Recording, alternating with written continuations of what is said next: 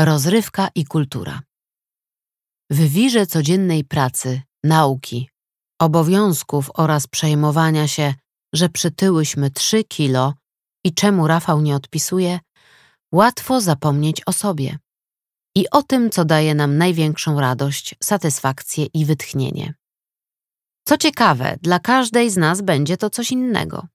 Niektóre odnajdą szczęście oglądając głupi serial na Netflixie.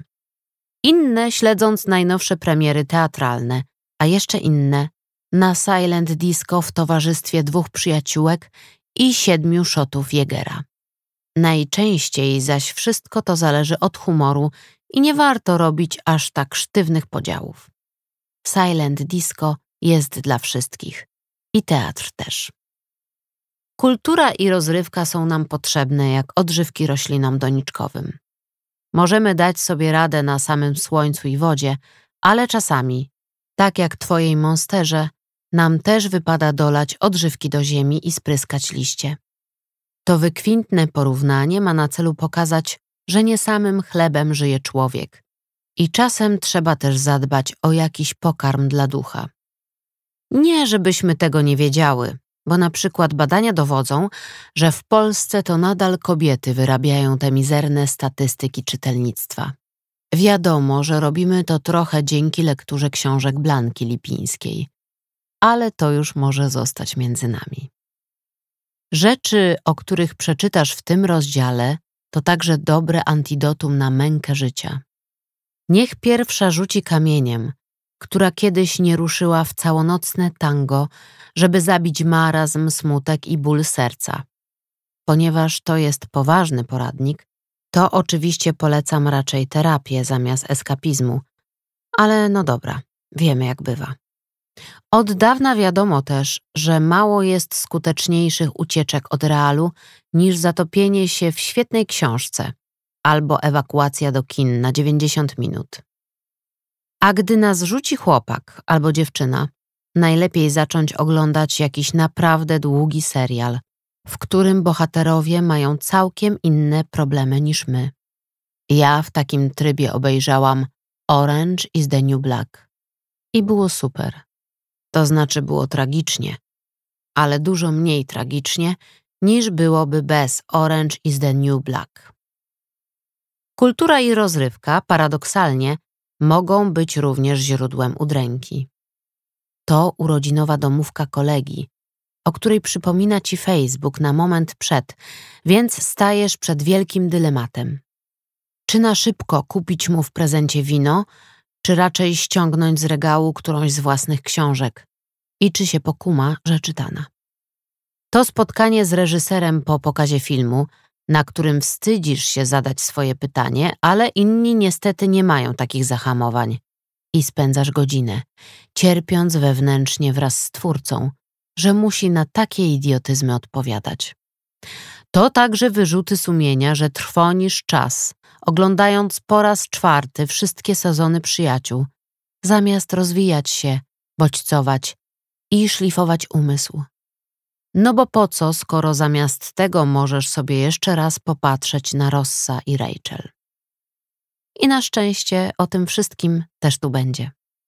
Bo przecież nie możemy zrobić jakiegoś hymnu na cześć czytania 52 książek rocznie.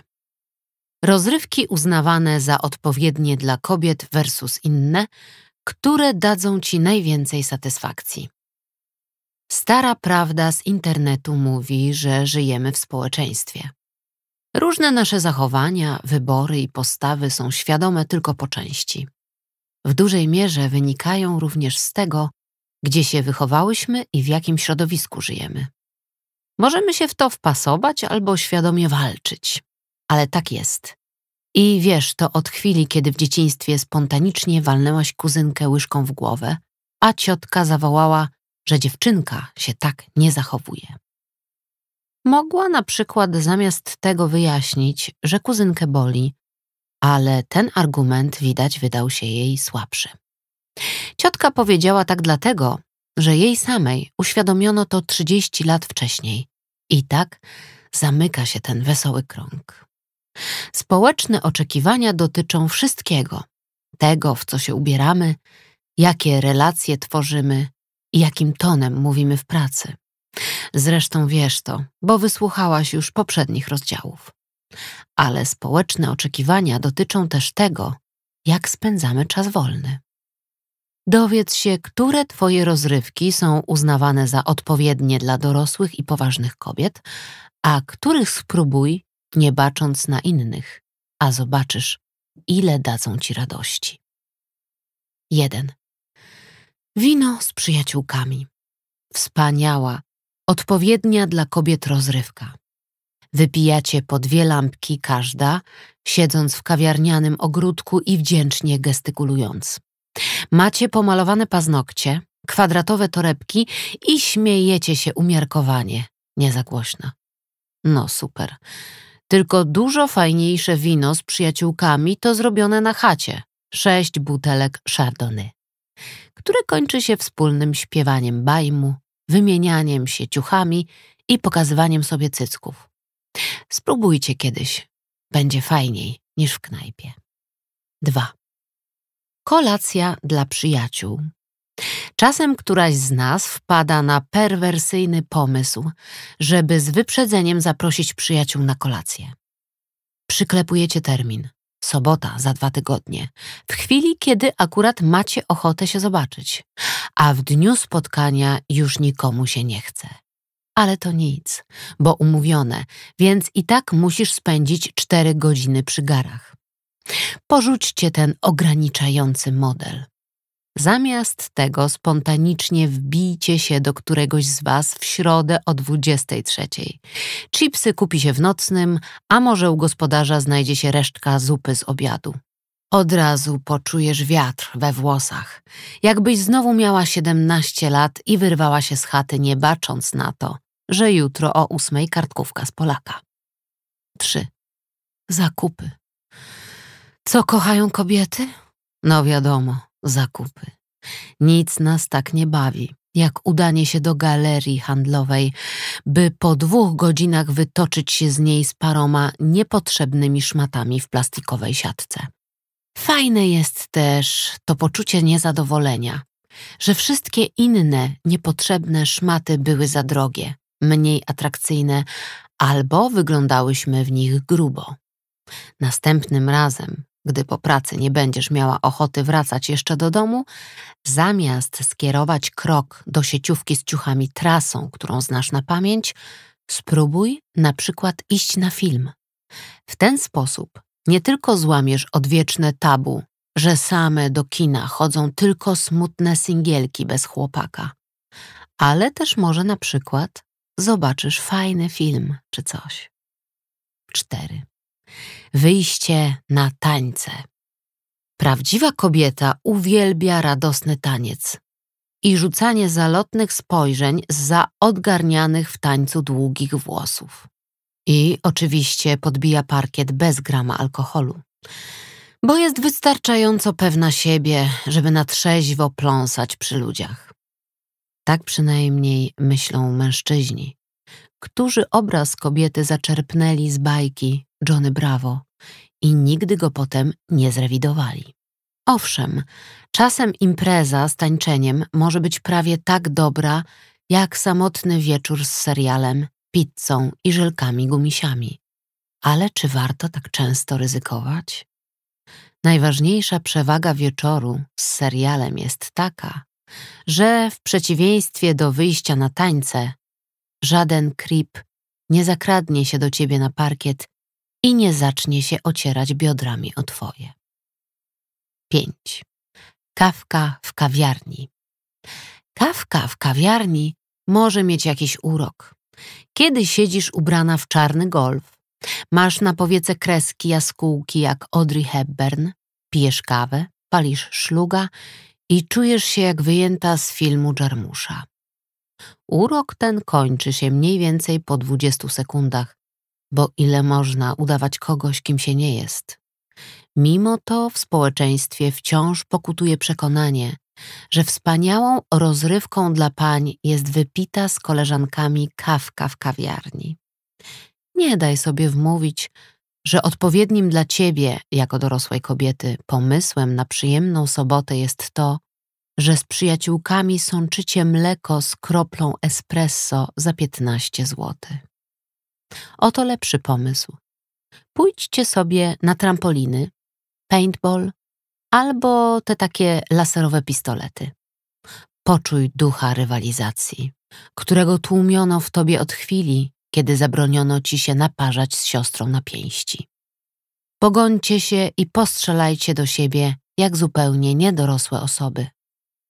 Albo no nie wiem, jak mężczyźni czy coś. Strzeż się. Pięć rodzajów facetów, których spotkasz na imprezie, chociaż naprawdę tego nie chcesz. Imprezy. To miłe powitania, uśmiechy, muzyka, alkohol, jedzenie, poznawanie znajomych znajomych, przelotne flirty, głębokie rozmowy i to błogie poczucie, że piątek niezmarnowany. Ładnie ubrana, ze starannym makijażem, błyszczysz w towarzystwie, dużo się śmiejesz i masz fajny materiał na Insta Stories. A jeśli się wyjątkowo dobrze zakręcisz, to wyjdzie na to, że przyniosłaś ze sobą na tę domówkę jedno wino, a wypiłaś dwa i pół. Czy mogłoby być piękniej? No mogłoby, bo niestety są jeszcze kolesie. Oczywiście nie mam tu na myśli wszystkich kolesi. To do tych trzech facetów, którzy to czytają i już poczuli się urażeni. Niektórzy mężczyźni mogą się okazać najważniejszym elementem piątkowej domówki, źródłem ciekawej rozmowy, ekscytującego flirtu albo namiętnych pocałunków na trzepaku na dole. Chodzi nam o tych innych, nie o was, więc spokojnie, chłopaki. No, chyba, że rozpoznajecie się w którymś z typów poniżej. W takim wypadku wstydźcie się i poprawcie. Oto pięć rodzajów facetów, których spotkasz na imprezie, chociaż naprawdę wolałabyś nie. 1. Ten z łapami. Koleżanka robi urodziny w pubie. Ty stoisz w tłoku, żeby dostać się do baru, aż tu nagle ktoś muska cię w talii, ociera się udem, albo czyjaś łapa ląduje ci na tyłku niby tarantula. Super. Trafiłaś na najfajniejszy typ kolesia na imprezie. Tego, który myśli, że piątek wieczór jest po to, żeby molestować nieznajome. Oczywiście, gdy zidentyfikujesz łapacza i skonfrontujesz go z faktem, że właśnie położył ci rękę na tyłku, to się okaże, że po pierwsze jest tłok i to przez przypadek, po drugie to nie on, a po trzecie, czwarte, piąte i szóste, on dopiero przyszedł, nie wie, kim jesteś, ma dziewczynę, nie interesujesz go i w ogóle o co ci chodzi, wariatko.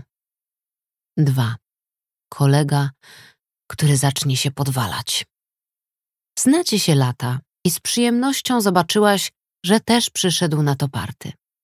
Gadacie sobie, pijecie alko, palicie papieroski przy oknie, gdy wtem zauważasz, że w twoim poczciwym koledze, miłym Tomku, znienacka obudziły się namiętności. Niestety, nie do swojej żony, której akurat dziś nie ma, czy nawet jest tylko w innym pokoju. Ten ogień płonie dla ciebie. To tobie mówi, że jesteś piękna, że zawsze mu się podobałaś i to do ciebie nachyla się ponad stołem tak, że jakbyś znienacka wysunęła język, to byś go mogła polizać w nos. A to oznacza tylko jedno. Kolejne pół godziny spędzisz w roli zastępu ochotniczej straży pożarnej, gasząc pożar w jego sercu tak, żeby ani nie zrobić nic wbrew sobie, ani świństwa jego dziewczynie, ani nie urazić Tomka. 3. Kolega, który cię zanudzi. Uważaj na ten typ. Molestator sam ucieknie, podbalającego się kolegi jakoś się w końcu pozbędziesz, ale jeżeli wpadniesz w sidła nudziarza, to pożegnaj się z zabawą. Ten człowiek wie jedno. Przyszedł tutaj sam. Ty też przyszłaś sama. Więc to naturalne, że nie masz nic lepszego do roboty niż słuchać jego mądrości. W zależności od tego, w jakim środowisku się obracasz, opowie ci o swoich ważnych studiach na prawie, tajnikach martwego ciągu albo o tym, co ostatnio powiedział Żyżek. Przy okazji wtrąci jeszcze mini wykłady o swojej pracy, polskiej gospodarce, serialach, samochodach, rządzie, waszym mieście, swojej rodzinie, a po czterech piwkach także o tej suce, która go rzuciła. A ty będziesz ją dobrze rozumieć. 4. Podrywacz typu pick-up artist. Zamiast zachowywać się normalnie, typ świdruje cię wzrokiem, odchyla się na krześle, szeroko rozstawia nogi, raz mówi komplement, a raz chamsko docina. Kładzie ci rękę na ramieniu, w drugiej minucie rozmowy wspomina o seksie, a w dwunastej mówi ci tylko się nie zakochaj. Gdyby życie było paskami z komiksu, a myśli znakami interpunkcyjnymi, siedziałabyś z wielkim czerwonym pytajnikiem nad głową. Po kwadransie rozmowy nadchodzi olśnienie. Koleś studiował YouTube mistrzów podrywu i teraz sprawdza, czy działa na ciebie jego samcza aura. W tym momencie masz dwie drogi. Możesz sobie od niego pójść albo zostać dla zabawy. Polecam zostać, bo w ludzkim cyrku, w którym żyjemy, drugi taki klaun szybko może się nie trafić. 5. Ten twój były. Ostateczny nemezis każdego przyjęcia. W czasie waszego związku zdążył ci wmówić, że jesteś idiotką, nie pozwalał ci wstawiać waszych wspólnych zdjęć na fejsa, albo przez dwa lata wydawał się całkiem spoko, dopóki nie zerwał z tobą SMS-em. Jeśli zaś całą jego winą było to, że przestał cię kochać, a ty jego nie, to bądź pewna, że albo przyjdzie z nową dziewczyną, albo zacznie na miejscu wyrywać inną. Gdy na imprezie zjawia się ten twój były, masz do wyboru trzy reakcje. Dwie głupie i jedną mądrą. Głupio jest wtedy dyskretnie śledzić wzrokiem każdy jego ruch i czuć się, jakby ktoś rył ci w sercu wiertarką udarową. Jeszcze głupiej zacząć z nim rozmowę. Licząc na to, że po kwadransie przejrzy na oczy i zrozumie, jak bardzo kochał cię przez ostatni rok. Ty bądź mądra. Na jego widok zamknij się w kiblu. Napisz na czacie do przyjaciółek wiadomość, Kurde, laski, ja jebie, Kuba tu jest. Wysłuchaj ich feedbacku o tym, kim był Kuba i dlaczego nie warto próbować go ponownie uwieść uśmiechem. A potem wyjdź po angielsku. I w następny piątek, dla regeneracji ducha, może jednak zostań w domu. 52 książki rocznie. Wyzwanie, zwątpienie, sukces. Styczeń to piękny czas.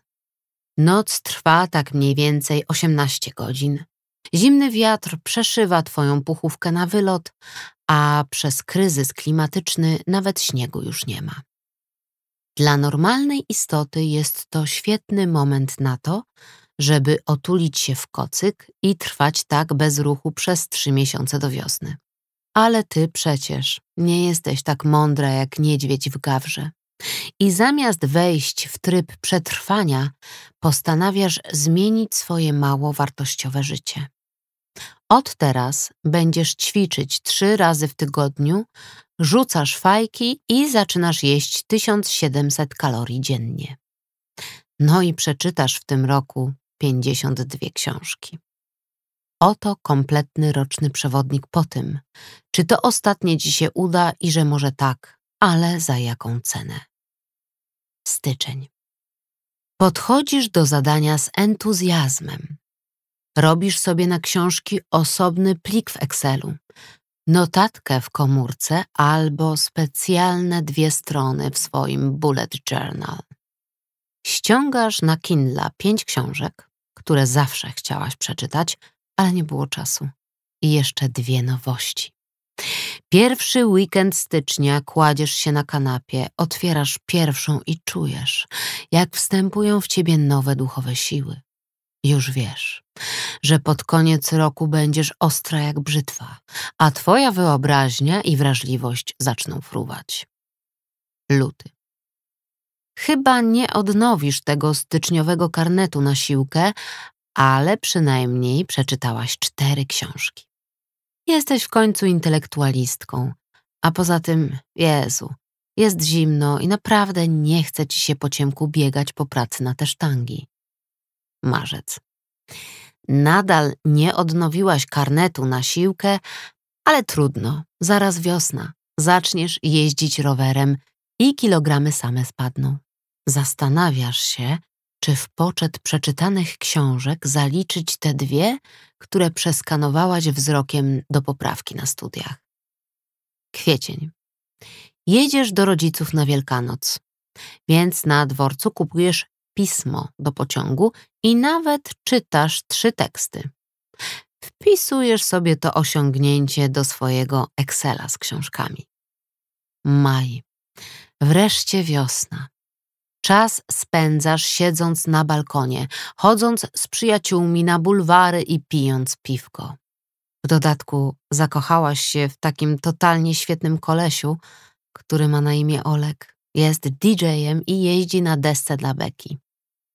Gdyby ktoś ci przypomniał, to może byś skojarzyła, że miałaś chyba taki plik, w którym zapisywałaś lektury. Kiedy to było? Czerwiec. Ty i Olek w piątki imprezujecie, a przez resztę weekendu leżycie pod kołdrą i oglądacie HBO. Dwa miesiące temu zastanawiałabyś się, czy film można uznać za tekst kultury i jako taki dołączyć do swojego spisu, ale teraz to już nawet nie. Ten mężczyzna daje ci wystarczające szczęście, a rozwój umysłowy jest niczym przy trzech orgazmach jakie miałaś w ostatnią niedzielę. Lipiec. Endorfiny nieco opadły. Przypominasz sobie, że masz znajomych. Jeden z nich wydał ostatnio powieść graficzną, więc ją czytasz, ale szybko idzie. Zachwycona światem komiksów, w jeden weekend czytasz trzy kolejne. Po kwadransie poszukiwań odnajdujesz swój styczniowy plik z książkami, żeby wpisać do niego wszystkie. Sierpień. Jedziesz na wczasy pod gruszą. Na tydzień pobytu zapychasz sobie czytnik dziewięcioma e-bookami z myślą o tym, że będziesz leżała na hamaku w piżamie, popijała kawę i oddawała się intelektualnej rozrywce. Finalnie prawie sukces. Czytasz dwa. To znaczy, jednego nie kończysz, ale hej, zorientowałaś się o czym jest. Przeczytałabyś więcej, ale z Olkiem coś się psuje i napięcie nie pozwala ci się skupić. Wrzesień. Twój letni romans dobiega końca. Nie masz czasu czytać, bo płaczesz. Kompulsywnie grasz w gry i zapychasz głowę ponownym oglądaniem swojego ulubionego serialu, który ma jakieś siedem sezonów i 400 milionów odcinków. Twoje przyjaciółki, z którymi miałyście się nawzajem motywować do bibliofilskiego rozwoju, też nie mają czasu czytać, bo cię pocieszają. Na szczęście też już dawno zapomniały, że i one podjęły lekturowe wyzwanie, więc luz. Październik. Obejrzałaś po raz drugi wszystkie 400 milionów odcinków, ale ten zjeb Olek dalej siedzi ci w głowie. Co ci przyszło do głowy, żeby angażować się w 36-letniego DJ-a w full capie? W poszukiwaniu nowego źródła rozrywki odkrywasz kryminały. Myśli o martwych dzieciach, kobietach przetrzymywanych w piwnicy i detektywach alkoholikach są o wiele przyjemniejsze niż myśli o swojej własnej głupocie i o tym, że Olek już pewnie bajeruje inną laskę. Pod koniec miesiąca dla rozrywki liczysz i wychodzi ci, że przeczytałaś dziewiętnaście książek. Witaj z powrotem na dobrej drodze, dziewczyno. Listopad. Jesteś smutna, spokojna i gotowa na kolejne etapy swojego życia.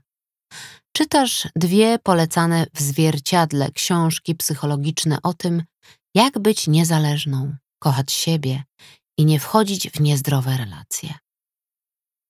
Dla równowagi dorzucasz trylogię Blanki Lipińskiej, niby dla beki, ale turbo się wkręcasz.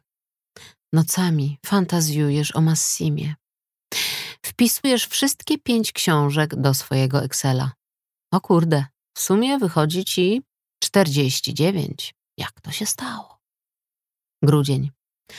Kupujesz prezenty, planujesz Sylwestra oraz odbywasz w sumie siedem śledzików. W święta u rodziców czytasz Dzieci z Bulerbyn. Jesteś już tak blisko, że na bank do końca roku dobijesz do 52 książek. Przypominasz sobie o tym 31 grudnia rano, więc połykasz jakieś małe opowiadania, bo cienkie. Niestety zaraz potem robi się szesnasta i musisz iść golić nogi przed imprezą, ponieważ nigdy nie wiadomo, co przyniesie sylwestrowa noc. Przegrałaś o włos, dziewczyno, ale to nic, bo już postanawiasz, że po prostu w przyszłym roku przeczytasz 53. Siedem seriali dla kobiet. Analiza i interpretacja. To one towarzyszą nam w ciężkich chwilach. Wypełniają wieczory i pozwalają zapomnieć o stresach związanych z pracą, związkami i czepialstwem matki. To z nich czerpiemy wzorce kobiecości, modowe inspiracje i wiedzę o tym, jak się żyje w Ameryce. Seriale o kobietach to także niewyczerpane źródło życiowej nauki, po które warto sięgać, chociaż oczywiście i tak niczego się nie nauczysz z głupich zachowań Hany Horvat czy Piper Chapman. No to może chociaż nauczysz się czegoś z ich analizy.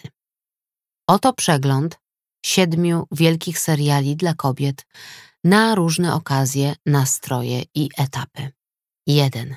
Seks w wielkim mieście. Klasyk klasyków. Dziś trochę śmieszy cię fryzura Mirandy, watowane marynarki Samanty i to, że dla Carrie wielkim objawieniem jest biseksualizm. Mimo obejrzenia wszystkich sezonów pięć razy, nadal nie pojmujesz dwóch rzeczy. Jaka pogoda jest w Nowym Jorku?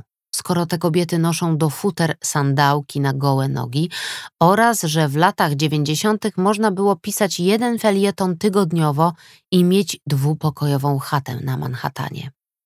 Poza tymi kwestiami seks w wielkim mieście jest jednak pełen prawdziwych, wciąż aktualnych problemów. Na przykład, kiedy Carrie postanawia zostawić u kolesia suszarkę do włosów i przez pół odcinka martwi się, czy nie kolonizuje mu w ten sposób przestrzeni? Byłam tam. Poza tym te z nas, które mają w domu dobrego jak chleb Aidena, ale i tak polecą na niedostępnego Mr. Biga, ponieważ przyciąganie ciał jest zbyt silne. Mogą zbić sobie piątki i wspólnie przytulić tę idiotkę Bradshaw. 2. Girls. Odpowiedź sprzed 10 lat na seks w wielkim mieście sprzed 20 lat. Coś dla tych z Was, które naprawdę nie mogą już przeboleć klasowej nierealności tych butów od Manola Blanika i randek Charlotte w Filharmonii.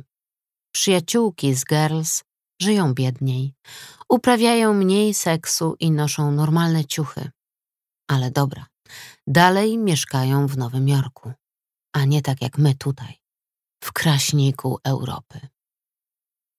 3. Orange is the New Black. Siedem sezonów opowieści o kobiecym więzieniu, która w cudownie nienachalny sposób porusza wiele ważnych społecznych i politycznych wątków.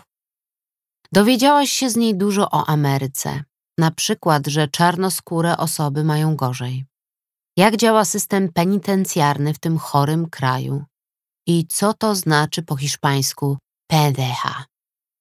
Głęboko humanistyczna, wzruszająca, a przy tym zabawna opowieść, z której twój chłopak kojarzy tyle, że to ten serial o lesbijkach w pierdlu.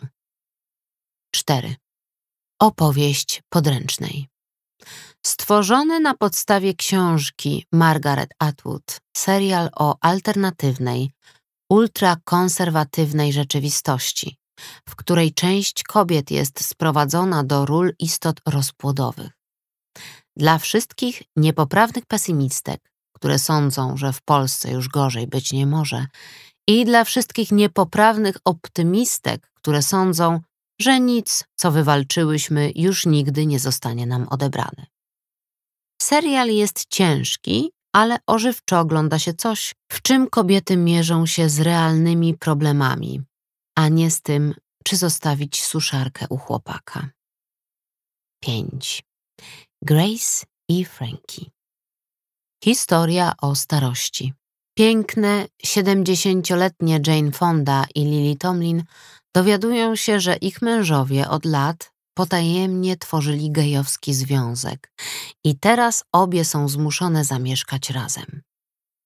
Po paru sezonach serial trochę się nudzi, ale zanim to się stanie, zapewni ci intensywne przemyślenia. Na przykład o tym, na czym właściwie polega miłość, albo jak poradzić sobie w sytuacji, która przewraca twoje życie do góry nogami. Dodatkowo pozwoli dostrzec, że seniorki też mogą mieć fajny seks, tyle że z lubrykantem. Opowieść, która tchnie w twoje serce odrobinę otuchy, jeśli bardzo boisz się zmarszczek i przemijania. Pamiętaj tylko, że starość pod Lublinem wygląda inaczej niż nad oceanem w Kalifornii. 6. Downton Abbey Brytyjska rodzina szlachecka na początku XX wieku.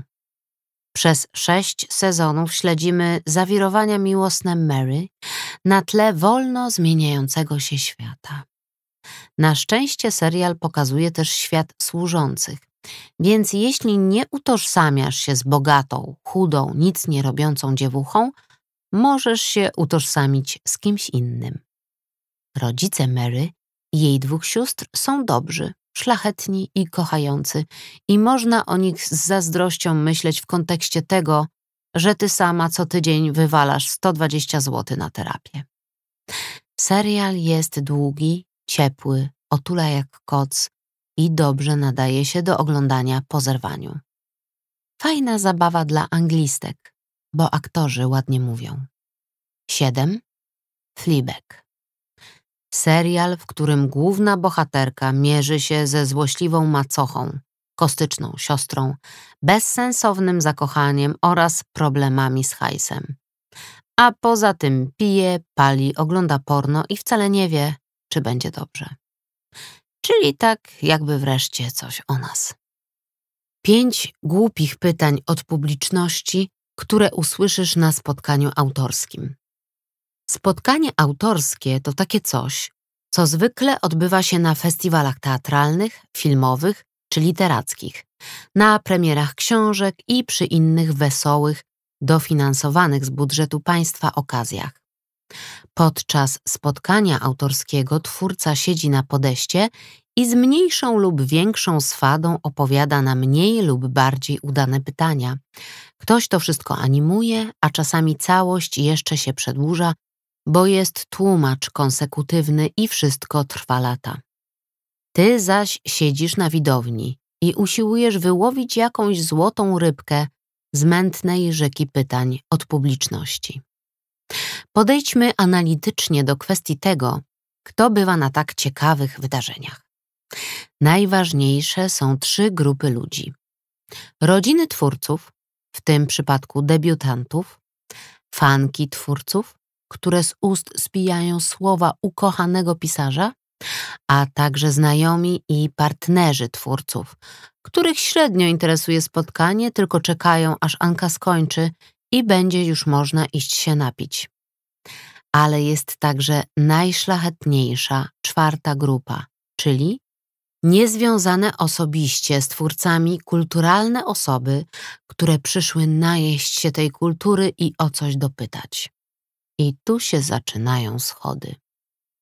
Oto pięć rodzajów głupich uwag, które twórca usłyszy na spotkaniu autorskim właśnie od tej grupy. 1. Skąd pomysł? Czy pamiętasz piosenkę 12 groszy kultu, a w niej kultowe wersy Jak powstają moje teksty, kiedy ktoś zapyta zakurwie z laczka i poprawię z kopyta?